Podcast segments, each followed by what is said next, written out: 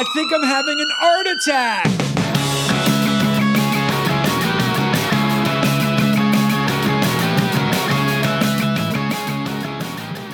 What's up, everybody, and welcome to a new episode in the new world with this new world order.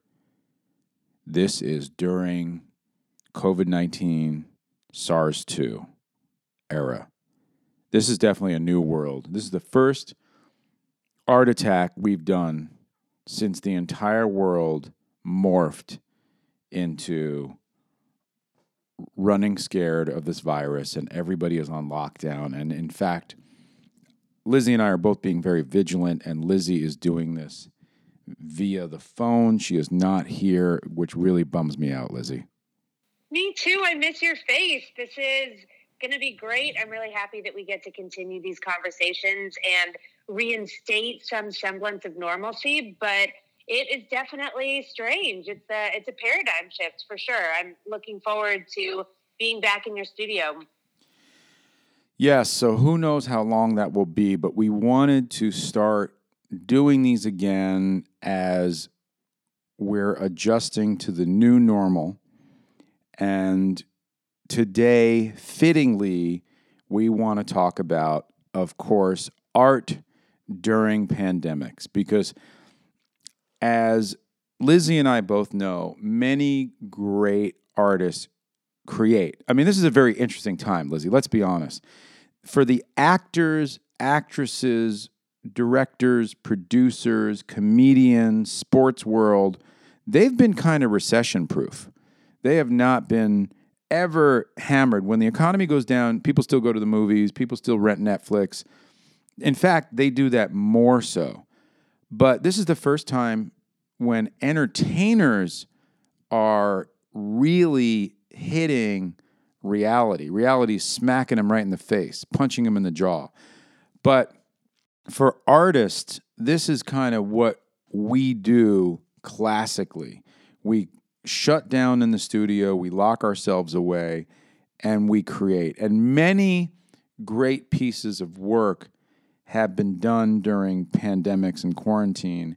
In fact, Shakespeare was said to live through four pandemics, which is crazy. Ooh. And his family. It no- probably four iterations of the Black Plague, but didn't he write King Lear during one of those lockdowns? he definitely did.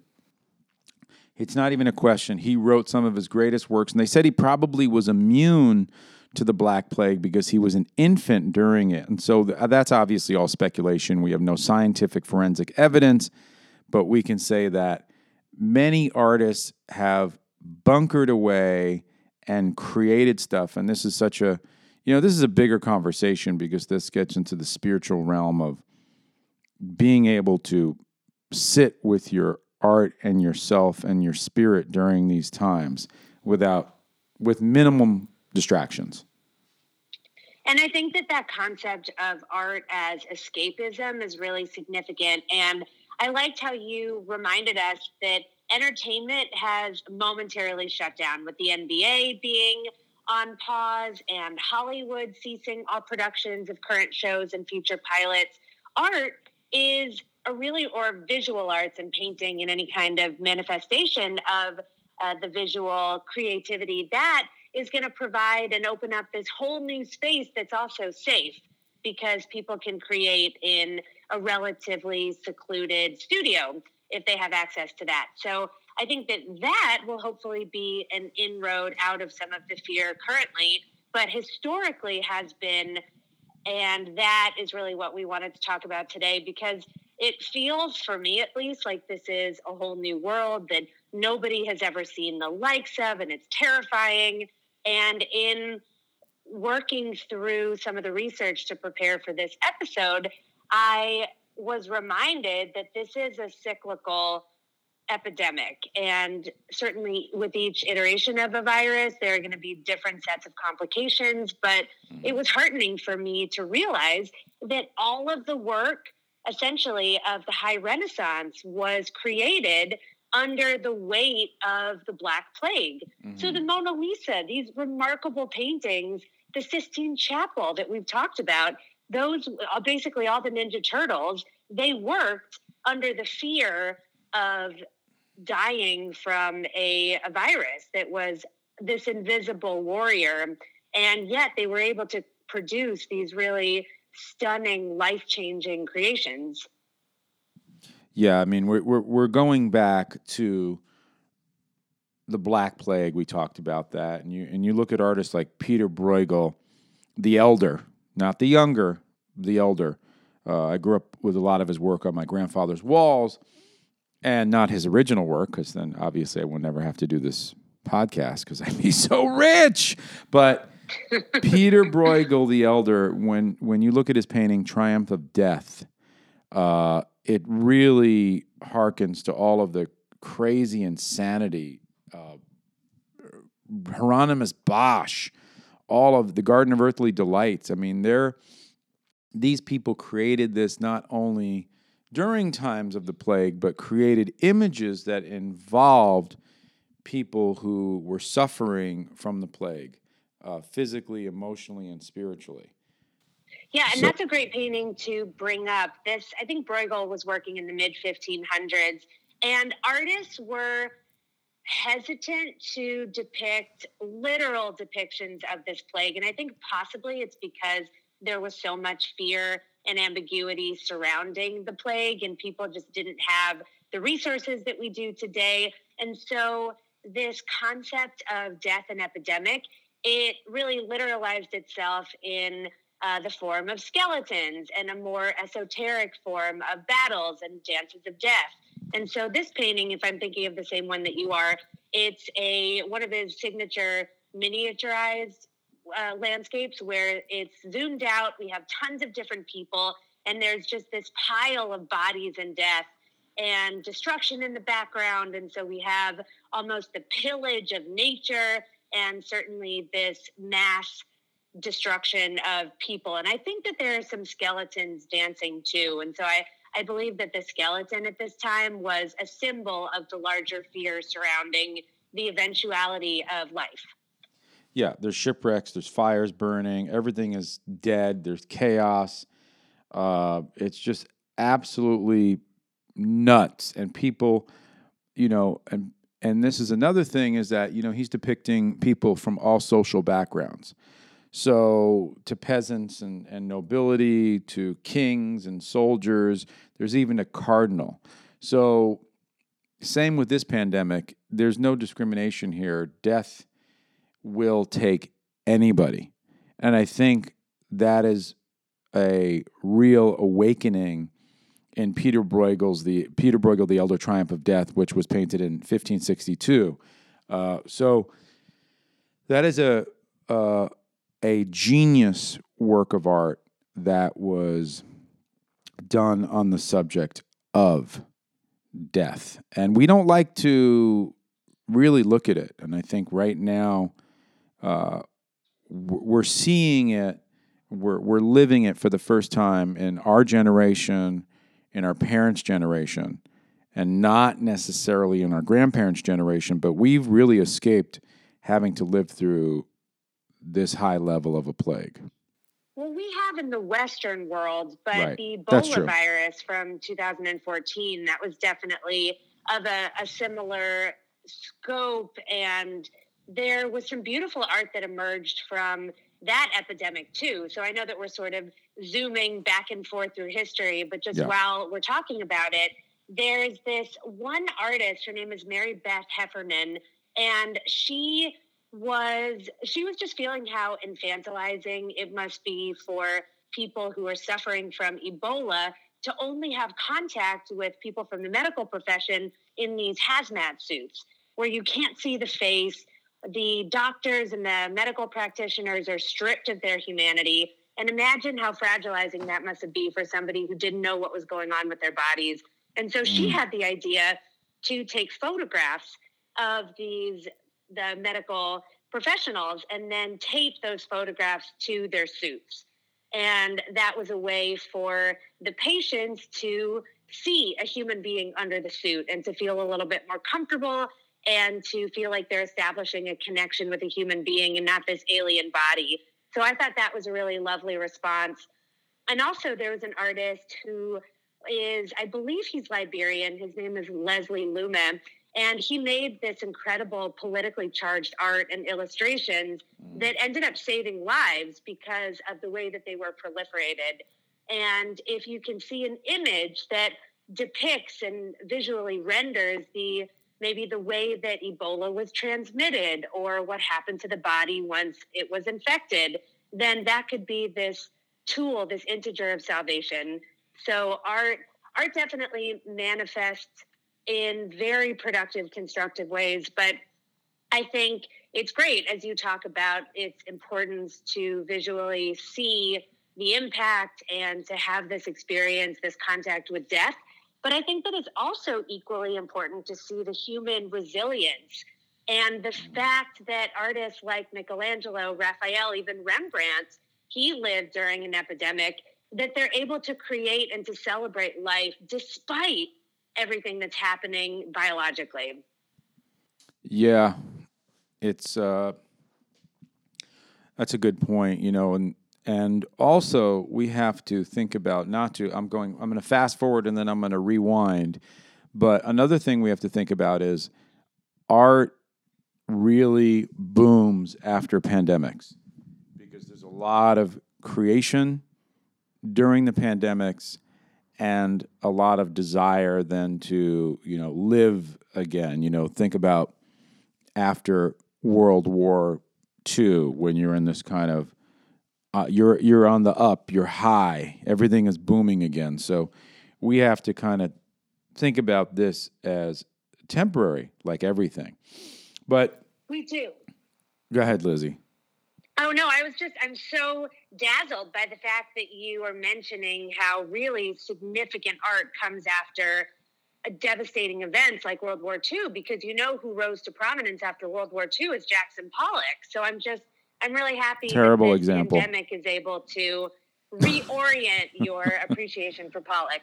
No, actually, that was you telling me that it was reorienting my appreciation for Pollock, when in truth you were just supplanting Pollock there to use as fodder for your own verbal weaponry to completely uh, to completely shoot down something that I never said. So listen, Pollock sucks. Okay, so Egon Schiele, he died during the Spanish flu.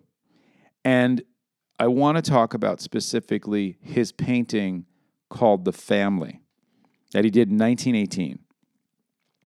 He, you know, the Spanish flu obviously was crazy. Uh, it was insane. It infected 500 million people, and an estimated 100 million people died. You know, you would it would be like a normal flu, fever, nausea, diarrhea, but a lot of people had pneumonia, and then they would get dark spots and uh, they would turn blue. They would suffocate from a lack of oxygen. Their lungs would fill with like blood or a blood substance. And uh, unlike a lot of these, uh, like the coronavirus or, or COVID or SARS 2, what they're calling it, uh, which attacks pretty much people who have, uh, well, it can attack anybody, obviously, but primarily the elderly or people who have compromised immune systems. This one would strike down really young, healthy adults in 1918. So, Egon Schiele, as we all know, because we did an episode on him, and if you haven't caught that episode, catch the episode right now. Okay, so Egon Schiele was one of the great artists who who passed away from it. Egon Schiele was a student of Gustav Klimt. He was very young, I believe he was only 28 when he died, and the family was an unfinished painting uh, during that death, and it's a squatting couple painted in his typical uh, spotty Egon Schiele esque kind of distorted angst colors, angst palette, and angst gestural forms. And it was a, like most of his figurative work, it was very emotional. And it was one of his last paintings, Lizzie with him and his wife Edith and their unborn child. And I want to read this last letter he wrote. He said, Dear Mother Schiele, Edith got the Spanish flu eight days ago and has pneumonia. She is six months pregnant. The disease is very serious and life threatening. I am preparing myself for the worst. Edith then died of the Spanish flu in the sixth month of her pregnancy. Three days after she died, Egon died as well. Oh, that is a really harrowing letter. I'm familiar with the painting, but not that text. And if that's the one I'm thinking about, then we see his classic attenuation of form and the way that he renders the bodies. It almost looks like they're these emaciated slabs of meat.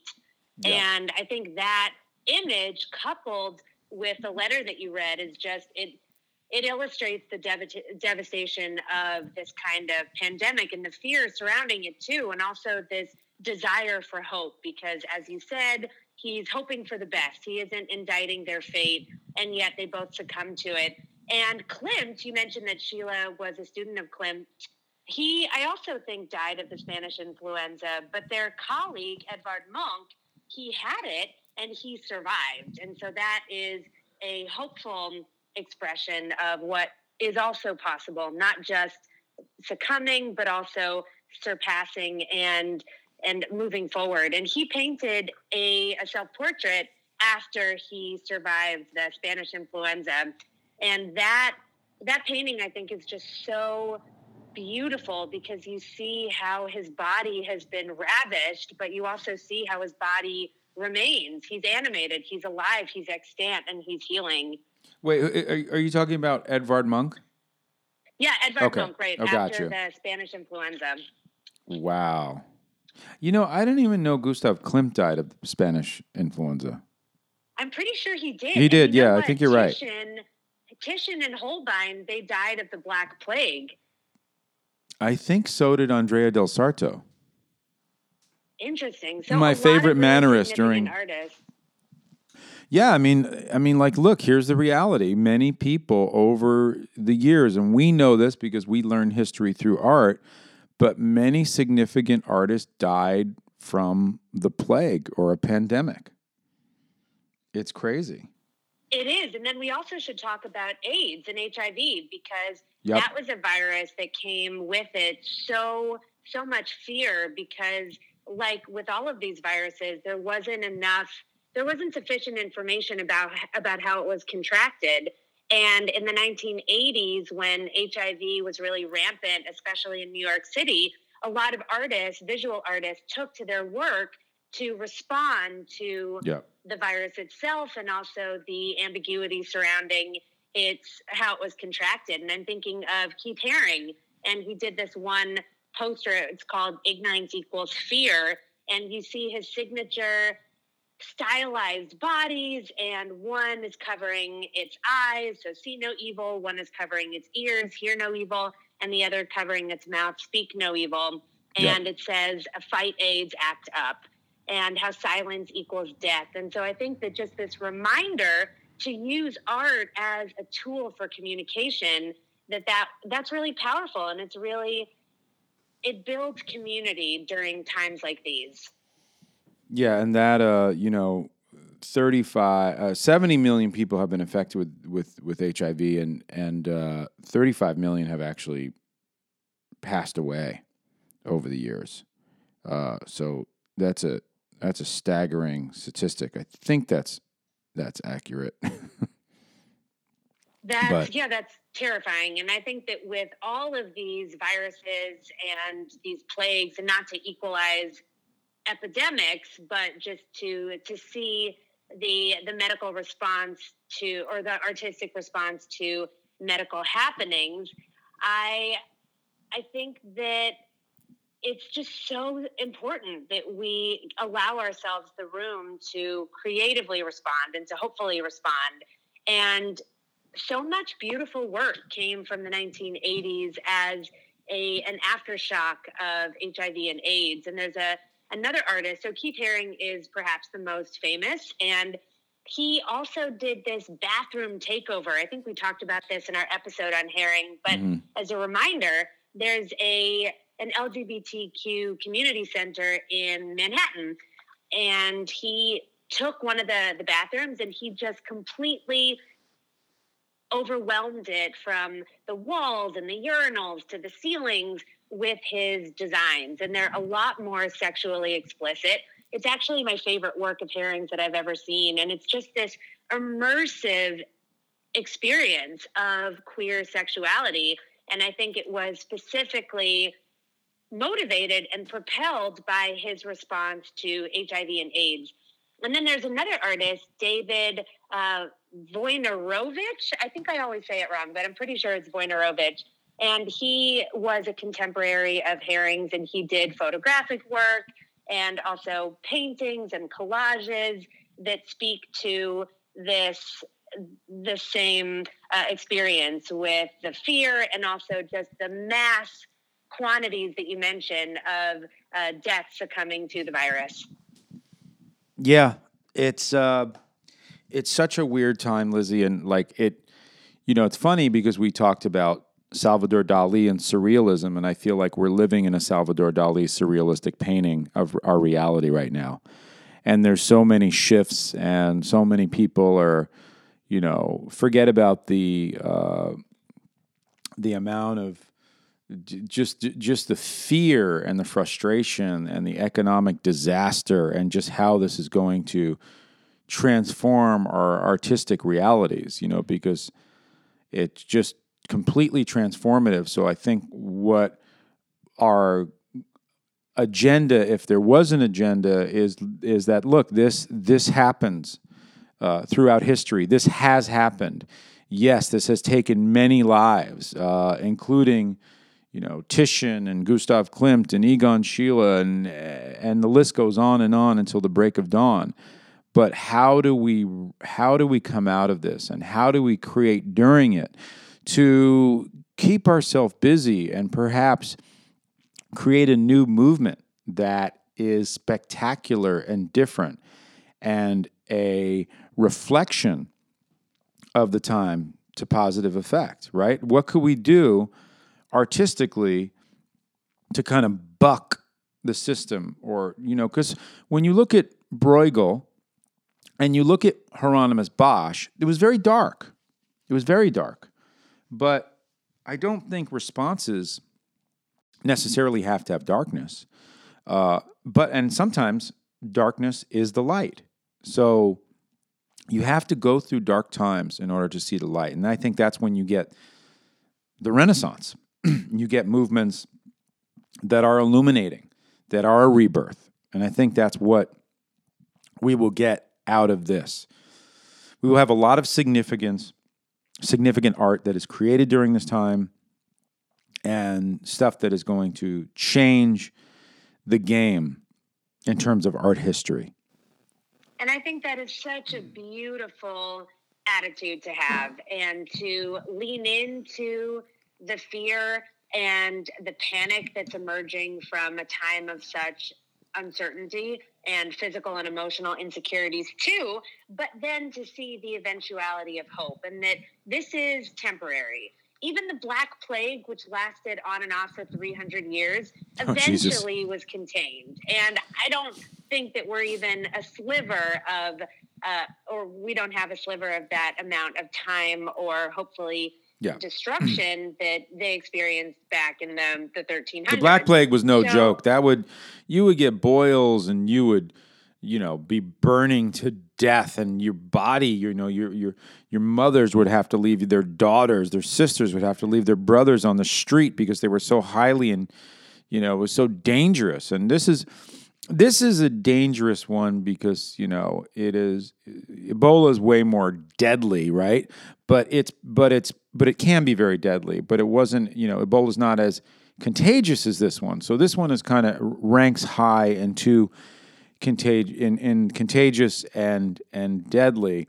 It's not the highest in either, but it's high enough to where it makes it uh, dangerous. But at some point, we have to, and we will go back. The Spanish flu uh, seemed to have come in three waves, from what I understand, and then the, it wasn't the first wave, but it was the second wave that just annihilated people. That was the heavy wave, uh, and then this one, you know, hopefully we we have global communication and we have a completely different.